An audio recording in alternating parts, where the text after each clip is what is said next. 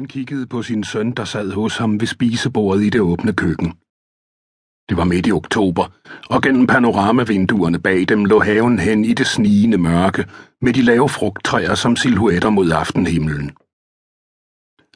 Drengen, der lige var fyldt seks, knugede om gaffelen med den ene hånd, mens han forsøgte at spide en pomfrit på tallerkenen foran sig.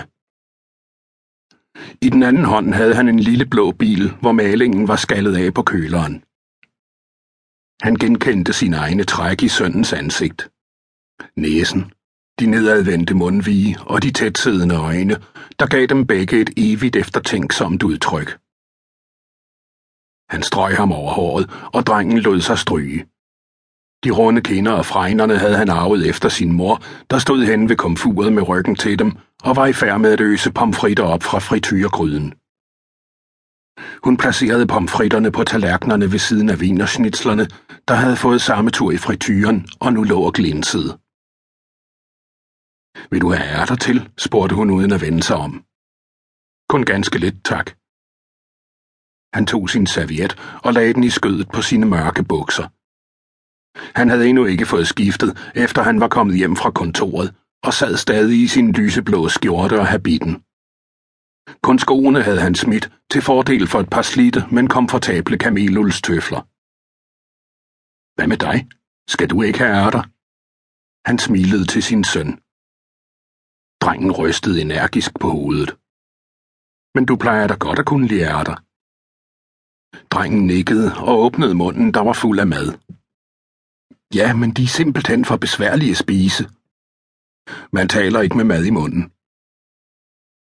Han så op på sin kone, der i det samme stillede tallerkenen foran ham, og selv satte sig ned med sin egen i hånden.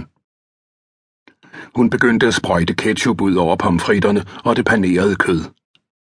Poserne under øjnene og de sprukne læber fik hende til at se slidt ud og langt ældre end hendes toogtredive år.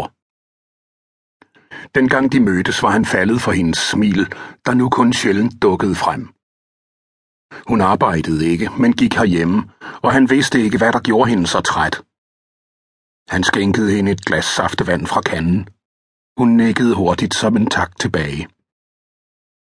Hans søn havde lagt gaflen fra sig og var mere interesseret i legetøjsbilen, som han gav lyd til, mens han kørte den i slalom mellem mønstrene på dugen, stadig hurtigere og hurtigere, indtil han gabte højt og lod den passere lydløst rundt om saftevandsglasset. Man sidder ikke og leger ved bordet, sagde hun. Lad ham nu bare. Han bemærkede hendes overraskelse, hvilket var forståeligt, da det som regel var ham, der dikterede husreglerne, også dem, der galt bordskik. Drik dit saftevand, sagde han og smilede til drengen, der skyndte sig at tømme glasset. Hvordan var din dag? Spurgte hun med munden fuld. Den var udmærket, tak. Noget specielt? Nej, ikke rigtigt. Mest som den plejer. Slet ikke noget, insisterede hun. Han lagde bestikket fra sig og tog servietten fra skødet og tørrede sine mundvige.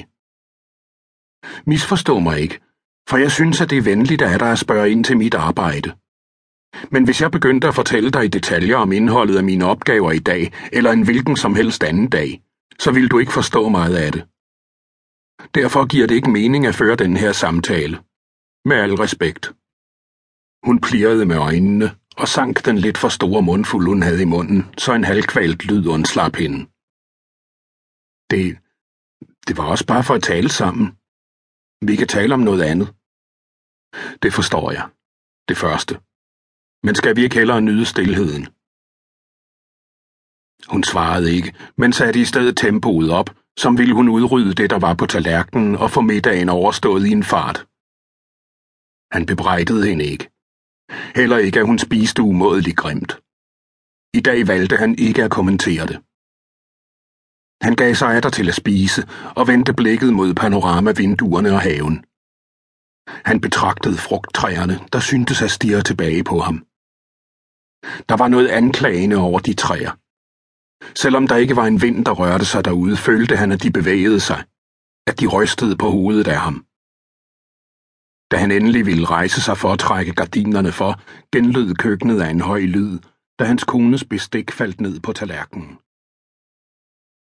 Han vendte